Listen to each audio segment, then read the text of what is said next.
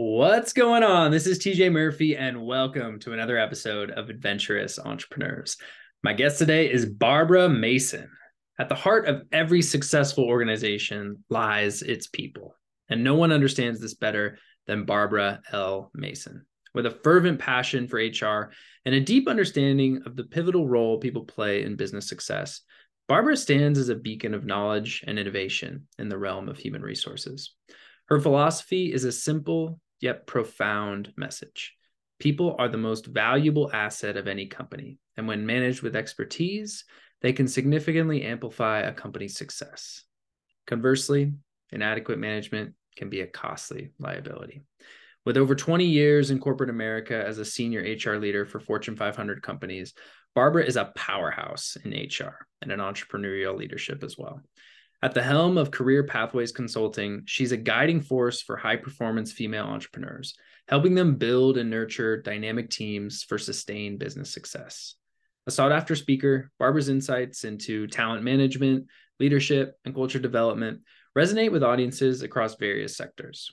Her work empowers entrepreneurs, especially women, to cultivate thriving workplace environments, positioning their companies for long-term success. Just a few of the golden takeaways Barbara shares in this episode are transforming corporate expertise into entrepreneurial success, the critical role of H R in small business growth, and cultivating a culture that drives company vision. So, without further ado, this is me and Barbara Mason.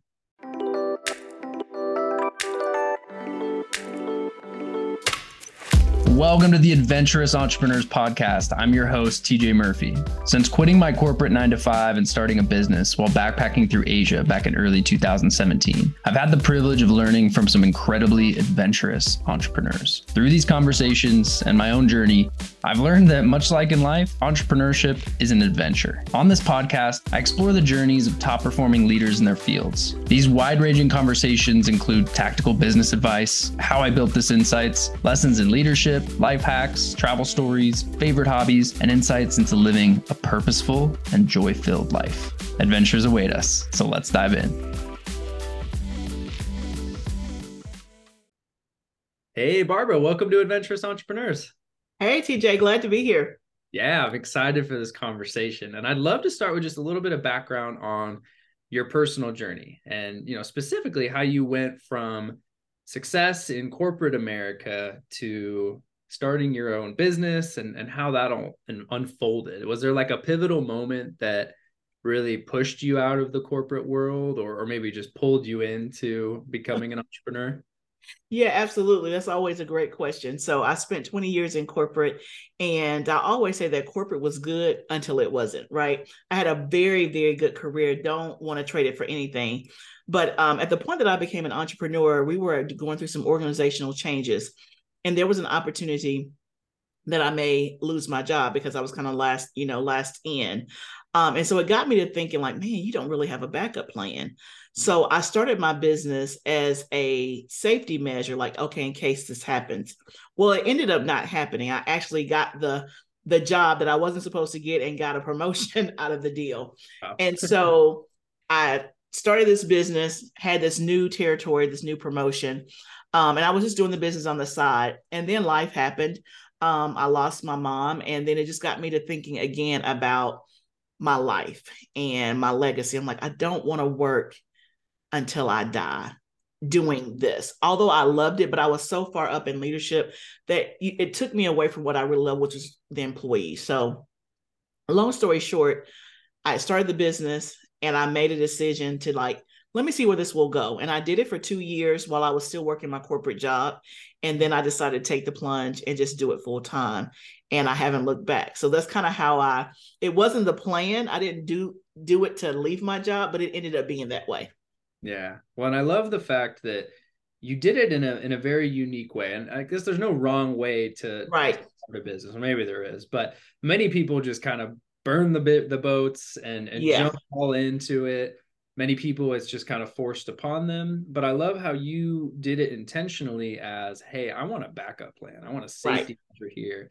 And then things didn't end up playing out the bad way. And, and absolutely, you have one way to build it successfully while not having to stress about absolutely So kudos to you for being brave yes. and jumping in, but doing it in a methodical way. So absolutely.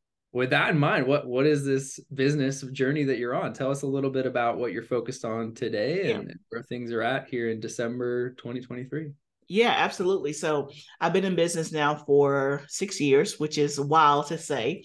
But when I started my business, when I was in corporate, I started off as a career coach, and I was helping um, mid-career um, females with career clarity and job search strategy, because I could do those things on nights and weekends, have coaching calls and things like that.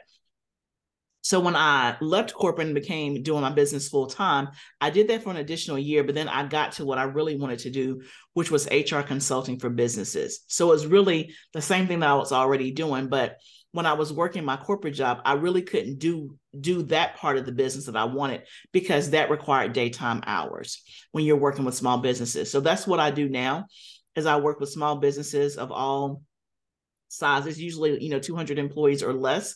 And I help them, and I become their H R department. So they're at the place where they may not need somebody, a whole team full time that they want to pay. So they outsource that to me and my team, and we take care of all their H R needs.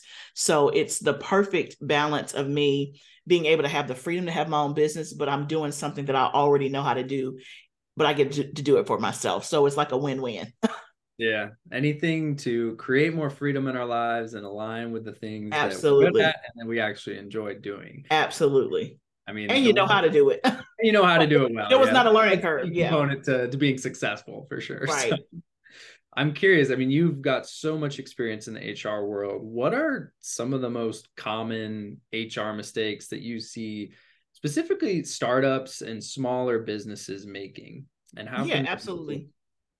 Yeah, for small businesses, some of the things that I see often is that they wait too late to hire. That's one, um, because, again, you start your business off, usually it's just you, right? Um, and you don't think about having a team. But if you want to grow and scale your business so that you're not just trading a paycheck from your corporate job to your business, and you're not a slave to your business, you have to start hiring people. And so most small businesses do that way, way later than they should. That's one thing. The other thing is that they don't have a great, solid hiring process. So they don't assess talent well. Um, a lot of times they'll start off by hiring a family member first, a friend, things like that, instead of having a very, um, like you said, a methodical, detailed way of this is how we hire. This is our process. This is who we're looking for. Here's a job that they're going to do. So I see that businesses Um, miss that step. And then I would say the third thing is not having an infrastructure for when you bring new employees in.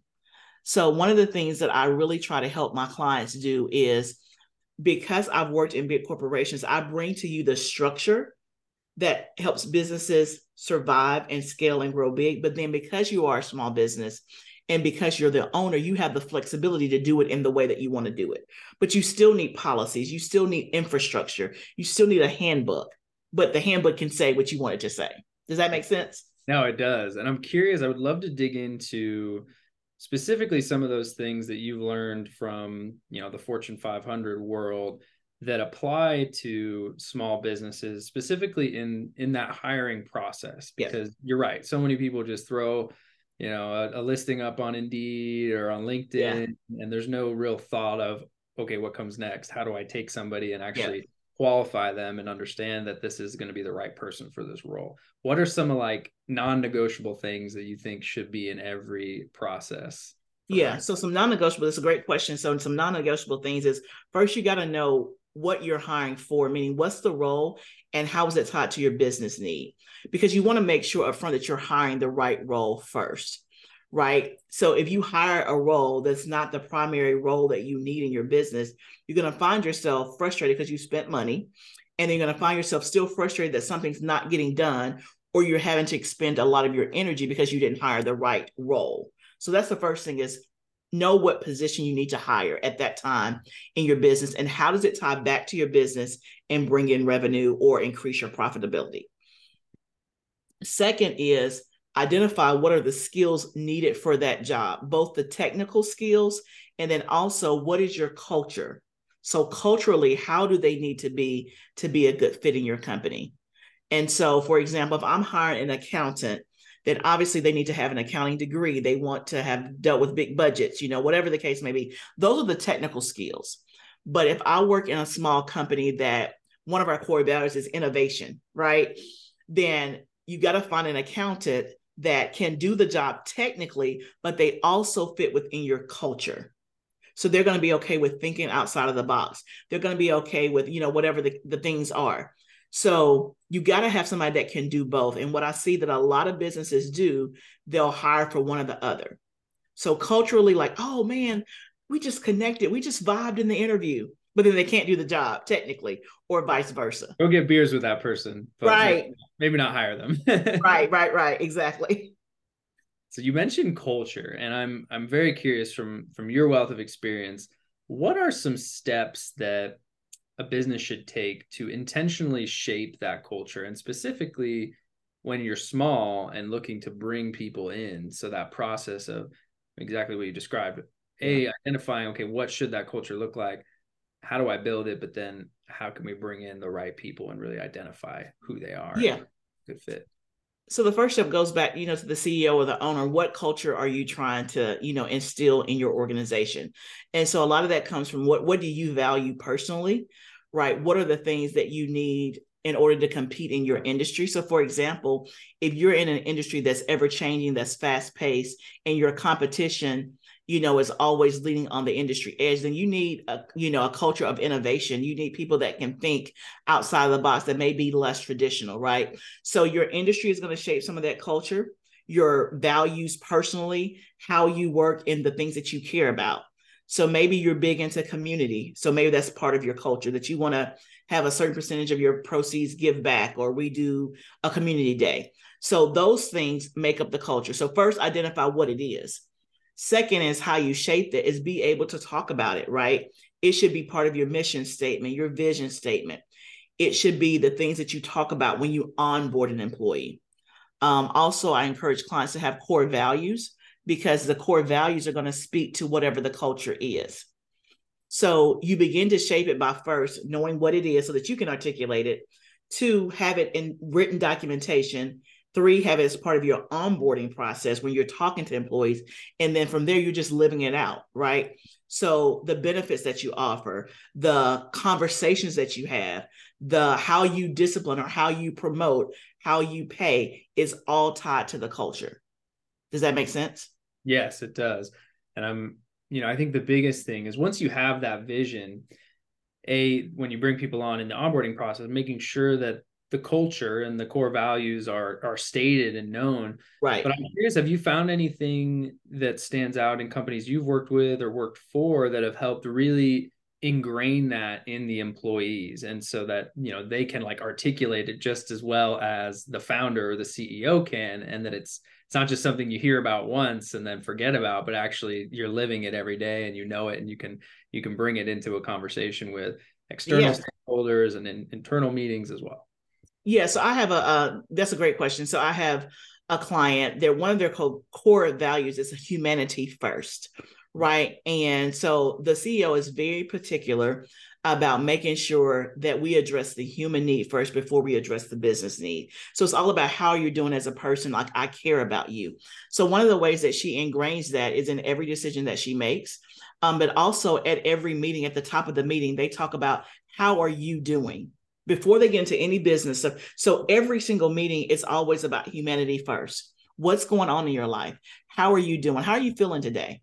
You know, it's today a down day. What? How can the team support you? So that's one way that she does that. Also, when it comes to decision-making, so it keeps being referred back to, and this is an example that really just touched me. In this same company, one of her employees was pregnant and she went to term with the baby, but her baby was stillborn. So in her bereavement policy, of course, standard bereavement is you get three to five days. Well, that didn't feel right. But again, most people don't have an employee that's going to have a stillborn baby, right? So with her core value, she was like, I'm going to do what is I would want done for me, right? And so she tweaked the policy and she gave this particular employee more than whatever the policy said, because why? Humanity first. Hmm. So that to me, that's a, that's, not to be morbid, but that's an example of how you have to keep talking about it in meetings, but then you have to show it in your decisions, whatever that core value is. Does that kind of answer your question? Yeah, find, finding ways to to not just say it, but live it and demonstrate. Absolutely. It. That's that's the key. When people can see it in action, then they can start to, you know, really mirror that and, and embody it. Right. In their actions as well. So, so if humanity first is, is a cultural principle that you, or core value that you hold dearly, then when an employee calls in and says, my child is sick and I need to leave early today, your response can't be, but you have a job to do. You, you know what I'm saying? So you, again, it has to mirror whatever you say you believe, because employees will pick up on that. And I'm just using that as an example, whatever your core value is, if it's community service, but the company never does community service, mm-hmm. and they don't allow you to solicit tours for tots, then are, is that really our core value? Yeah. Yeah. So shifting back to kind of looking at H R from the context of a smaller business, given that many entrepreneurs start with a solo venture, at what stage should they seriously consider integrating H R practices into their business, whether that's internally hiring or or working with a consultant or some outside agency for that type of support? Yeah, definitely. So I think they should start thinking about it. One, if, if their intention is to grow and to scale their business to where they're not doing everything in their business and they can truly be the C E O of their business, and they need to start, you know, getting H R practices as soon as they're, you know, financially able. That's what I would say, because it has to be a mindset first that I'm trying to build a team. I'm trying to build a company that's sustainable. I'm trying to build it to where I'm not the peg that does everything in my business. So once you get that mindset, then it's really good to start, one, hiring your first team member, but also getting some H R support to start building up, talking, having, having these discussions about, this is what I want my culture to be. Okay, great. Now that we have that, let's talk about your core values. Let's mm-hmm. talk about your vision. Let's talk about your mission. Now we know we can go look for an employee. Let's talk about your handbook. The handbook has to mirror what you just said. And then the interview questions, you know, mirror what, okay, what we're looking for culturally. So we're not just asking blanket questions. We're asking questions that are relevant and that matter. So it really begins in the very, in the very beginning when you say, hey, I'm trying to grow a business that's sustainable, that I know I'm going to invite other people into. And I believe that in order for me to grow, I got to have other people doing the work. Then I think it starts right there. Um, obviously, there's different levels of that. You know, in the beginning, it may start off as, let me get an H R consultant that I pay when I need them. Right. Mm-hmm. Then it becomes, hey, let me put them on retainer. Then as I grow, hey, you know, they handle all of my H R stuff. So it grows just like anything else in your business. Yeah. I think that's great for everybody to hear, because if you're trying to grow a business, that it's not just you working in the business, basically creating another job for yourself. If your plan is to grow and create freedom, thinking about this stuff early on. Absolutely. As you said, as soon as you're at that point where it's financially feasible to hire and bring in that support, right, do so, because that's going to enable you to get right to that freedom point that you're looking for. So absolutely critical to keep in mind. And I'm I'm curious also, given the world that we live in now, where most businesses are remote, offer flexible working hours, I'm curious if there's anything you think the future of work is going to have an impact when it comes to H R processes and policies for, I mean, companies of any size, but keeping with the kind of smaller businesses mm-hmm. that, that have remote teams. Yeah, I think what we're seeing now is definitely, it, it's definitely here to stay. It is not going to go back to where all of your employees are working in a physical space forty hours a week. I mean, we do a lot of recruiting for um, clients, and the jobs that are in person are much harder to fill than anything remote or hybrid work schedule. So I think that's going to stay. I think technology is going to continue to increase. Um, and so there's going to be ways that you can employ technology, whether it's A I or other things that can do some of the things that a human can do.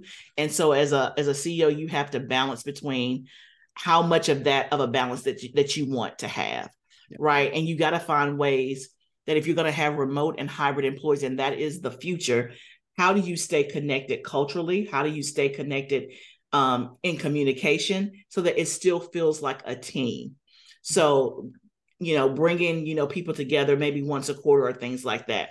So I think those things are here to stay. And that's how I see it changing, is more technology. The other thing I would say is the type of employees that are out there in the marketplace. Right now, it is an employee's market. Employees have a choice of where they work, right? It's not an employer's market. And so the talent and the competition is very fierce, especially for small businesses right now, because people have a choice of where they work. The other thing is that things that happen in the world affects the employee. So social justice, like the employees in this market, they're, they really are concerned and care about what does that company value? Yeah. You know, what do they believe? And if they don't feel like it aligns with their personal values, then they don't join. And it did not used to be that way. twenty, thirty years ago, when our parents and grandparents were getting jobs, that was not even a question. It was like, hey, I need a job. They have one. They're going to pay my bills. And I'm going to work there for forty years. Well, people don't do that anymore. So those are the things that I see in terms of trends that's going to continue to happen. I think that's a, especially a great point at the end. I mean, I know my generation and the generation below me certainly look at companies they want to work for and what are they willing yes. to take a stance on? What have they taken a stance on in the past? Does Absolutely. That affect my values?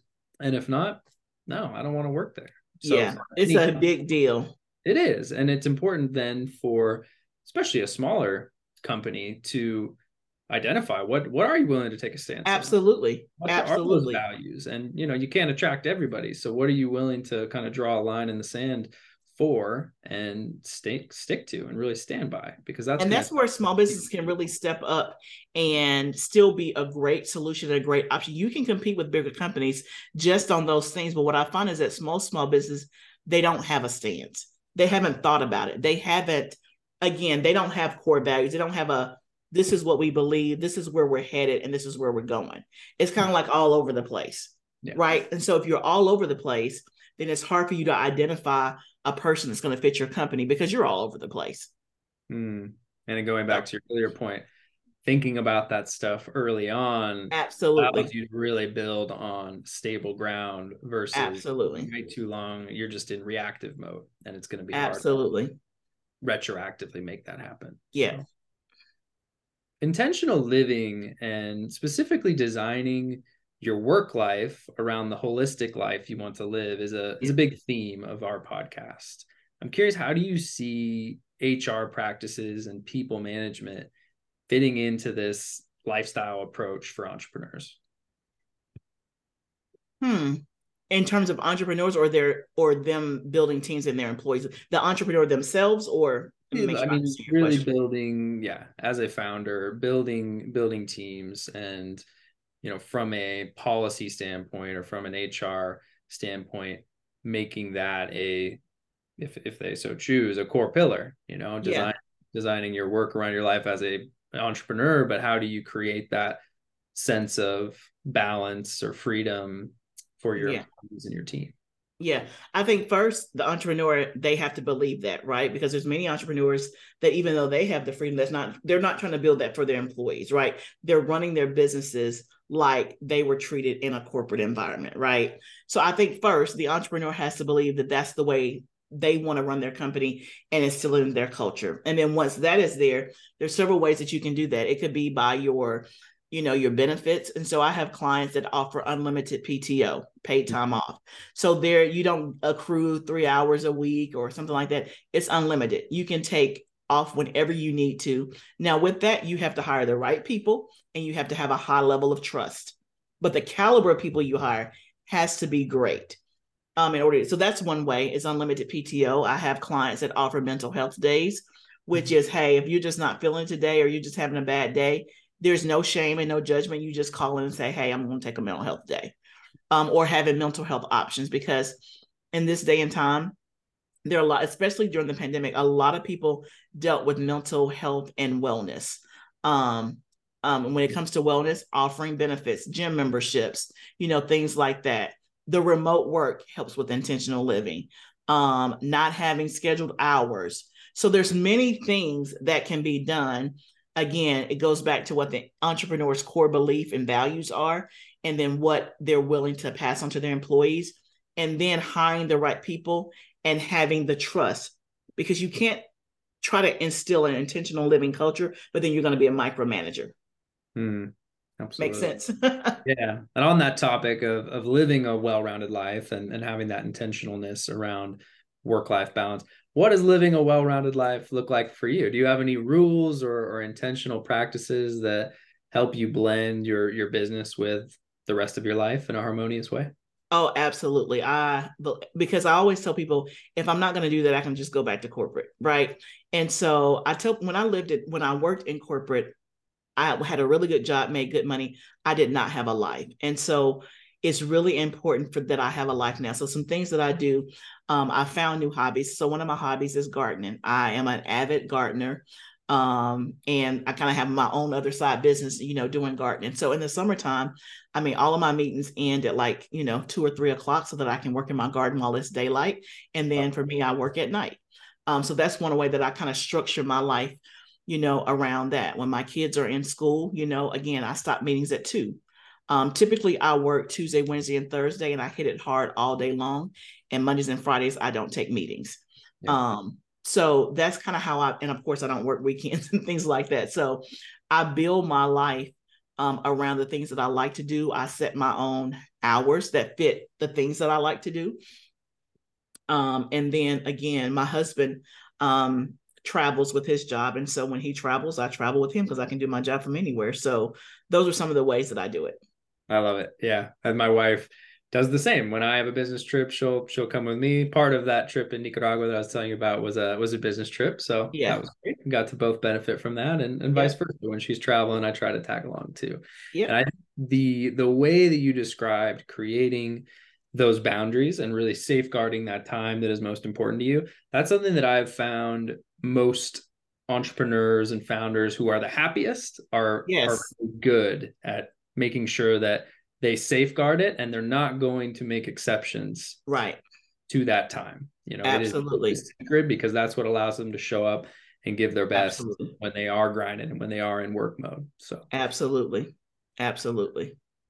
I'm curious also, so part of looking at entrepreneurship through the lens of, of being an adventure, which is the theme of this podcast, is looking at guides or or mentors who helped lead the hero, you in this case, down the yeah. path toward reaching their goal. Do you have any mentors or just influential people who stand out in your life that have really helped shape you into the adventurous entrepreneur you are today? Oh my goodness, yes. Yes, I believe in mentorship. And so I can think, you know, of a couple. So one that I had on the corporate side, she gave me a piece of advice that, you know, somebody says something to you and it never, ever leaves you. It just like, it's like stuck to you like glue. Um, I was taking a new job, a new promotion for me, uh, managing um, H R for an entire distribution center. And I was nervous and I was afraid. And she kind of just walked me through this example. She said, what's the worst case scenario? And she literally had me walk it all the way down to, like, she didn't let me stay surface, and it ended up being the worst case was like, okay, if this job is is crazy, you know, and I can't afford, you know, to live because I've lost my job, then I can just go move home with my mom. And she said, well, can you do that? And I was like, well, yeah. She's like, well, that's the worst possible case scenario. So if you can live with the worst possible case, which probably won't happen, and it didn't, then you'll be fine. Yeah. That was one piece. And then she told me, at the time I had just had a, a baby, and she said, you were pregnant for nine months. And that pregnancy was rough. I was like, yeah. She said, you can do anything for nine months. And I was yeah. like, you know what? You're right. And so I say that, as silly as it is, when I got ready to quit my corporate job, I was again nervous and I was very afraid, even though, because I left a lot of security. Right. Um, and I remember the two things that she told me. One, what is the worst case scenario? Worst case scenario, if this does not work out, I can always go get another job. I've built my career. I have a great resume. I can get another job. That's worst case scenario. Wouldn't want to, but I can. Yep. And then, can I do anything for nine months? Absolutely, I can. And so those two pieces of advice really stuck with me. And even now, as I make decisions, I think about, okay, what's the worst case scenario? And it helps me kind of push past that fear. Um, so that's one in the corporate world. And then from a business side, I've had, you know, two or three business coaches, and I, I really believe in having coaches. Um, and because, again, I knew H R, I didn't know how to start a business and run a business. That was, entrepreneurship was new for me. So I remember one business coach, you know, really helping me think through that people, that you have something that people need, right? And if you don't show up and if you don't do what you've been called to do in this season of your life, then somebody's going to be missing out, and really helping to give value to what I bring. And so again, that gives me the days when I don't feel like it, or the days when I feel like, man, when's the next client coming? I remember that people have what I need. I just have to go find the people that need what I have. Yeah. So your duty to keep showing up. Absolutely. It's my duty. I love yeah. that. Fear setting is, or also you called it, yeah, what is the worst case scenario? I, I had a, a mentor describe it as fear setting. And it's something that I do as well. Whenever I'm making a big decision, going down, down, down, down, down. Yes. Oh, as you possibly can go. What is the absolute worst case scenario? And ninety-nine percent of the time, that worst case is like, all right, I, yeah, I can live with that. I've got other yep. options, and that's yep. very low probability of happening. Absolutely. Anyway. Let's go for it. Let's go for it. Yeah. Oh, I love it. All right, Barbara. Well, I always ask a sort of choose your own adventure question as we wrap things up here. So you can pick which one you'd like to answer, or okay. both if you so desire. But the first is, what's a favorite place you visited, you know, in, in your life or in the last couple of years? Or second, what is just a recent adventure that you went on? Could be in your own backyard, with okay. family, with friends. But in either case, what was it like? What made it so memorable? Maybe a favorite meal or drink you had, who you were with. Give us a story. Yeah, absolutely. So this is a great question. Um, so I'll answer both in one answer. So I recently just came back from Australia. So we were, yeah, two weeks ago, I came back from Australia. So we spent two weeks in Australia. I was there with my husband, who he, he's in ministry. So he was over there doing a ministry event. Um, and it was an adventure, one, because I had never been to Australia. Um, and I didn't realize how big Australia was. I'm like, I should pay more attention in like in geography um, or whatever. Um, and the climate was just, and we were in the Northern Territory. It was extremely hot. I didn't have the breeze, like you talked about mm. in Nicaragua. It was ninety-five degrees with ninety-five percent humidity. Um, and so the weather was just, it was hot. But being there for two weeks, I mean, of course you don't get into the culture, but you do get into the culture. And so I got a chance to see and meet people that were native there, which are called Aboriginals, which I had never seen before. Um, then also a lot of the people there were from um, the Philippines, from Asia, because it's really, really close to Asia. We ate a lot of um, Asian food, Indian food, and it's different than Asian food, like where I am. It was like authentic. Yeah, um, and then also uh, we met um, a couple and had, at a restaurant that was from Nepal. So it was like Nepalese food. So it was very, it was adventurous because it it challenged my palate for sure. Um, Cause I'm used to like Asian, like Thai food, and it was not that way. Um, so that was definitely an adventure. And then just um, talking to the people and just hearing about the culture in Australia and how it's different than it is here. And their view of America. I mean, they were asking, like, do you know such and such? I'm like, no, I see him on T V, just like you see him on T V. So that was, um, you know, quite um, interesting. But it was an adventure because, again, I, I love to travel. And I think when you go to different places, you get a chance to see just how big the world is, but also how small the world is, right? We met amazing people. And I was so surprised. It was almost like Southern hospitality. Like, I'm in the South now, and everybody's just very friendly. And that's how it was there. Like mm-hmm. every place we went. And I guess I just didn't expect that. Yeah. It felt very much like home, home-like, if that makes sense. Oh, I love it. One of my mottos is life is meant for exploring. And my wife and I love to travel. Australia has been on my bucket list for a long time. So you just kind of re-inspired me to yes. make that a priority in the years yes. to come. Yeah, absolutely. Amazing people from Australia, and yes, a lot of traveling in Southeast Asia, and learned kind of about the, you know, both Australians going to Southeast Asia mostly for yes. vacation, but then people from Southeast Asia moving to Australia yeah. and blending of culture there sounds very yeah. fascinating. So, and I would also put New Zealand on here. We went to New Zealand oh, yeah. seven years ago. Um, I liked New Zealand more than I liked Australia, just because the scenery in New yeah. Zealand where we were was much more beautiful than the scenery where we were in Australia. Um, but it, both, both great places, just very different, but we love to travel as well. Amazing. Well, Barbara, do you have any ask, challenge, or, or parting advice, any parting words you'd like to share with the audience before we wrap things up?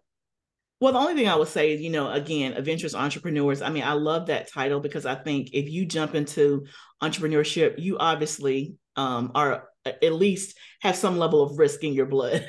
So yes, it is definitely, definitely an adventure. And like you said, you just have to keep showing up because, and surround yourself with other people that are part of your journey that do what you do. I found when I first became an entrepreneur, because I had a twenty-year corporate career, none of my friends understood what I was going through, you know, and so it's good to be around other entrepreneurs because it can get lonely, right? And nobody understands, you know, kind of the method to the madness. So definitely have a support system, keep showing up, and remember that whatever you're offering, people need it. You just have to find those people and then offer them something, you know, at the highest quality. So that's what I would say.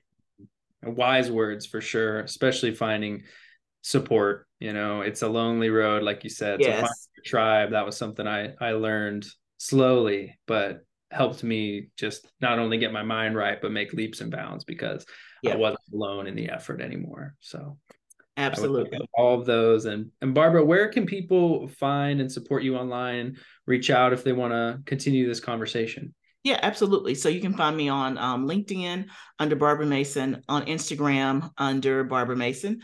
Uh, the name of the company is Career Pathways Consulting. So you can go to the website, w w w dot career pathways consulting dot com. Amazing. Well, we'll put links to everything in the show notes. And Barbara, awesome. Thank you so much. This has Thanks, been a T J. Very enlightening conversation, and I appreciate you making the time. It was great. Thank you so much. To all of our adventurous listeners, thank you for tuning in to today's episode. Please be sure to subscribe, download, and share this on social media or with someone you know will get some value from it. Leaving a review goes a long way in helping people find the show, and I personally appreciate reading them when they come in. So please go drop one if you have the time. We'll see you all next week, and remember, whether we're talking about business or the things that bring us joy outside of work, life is meant for exploring. So go out there and live it one adventure at a time.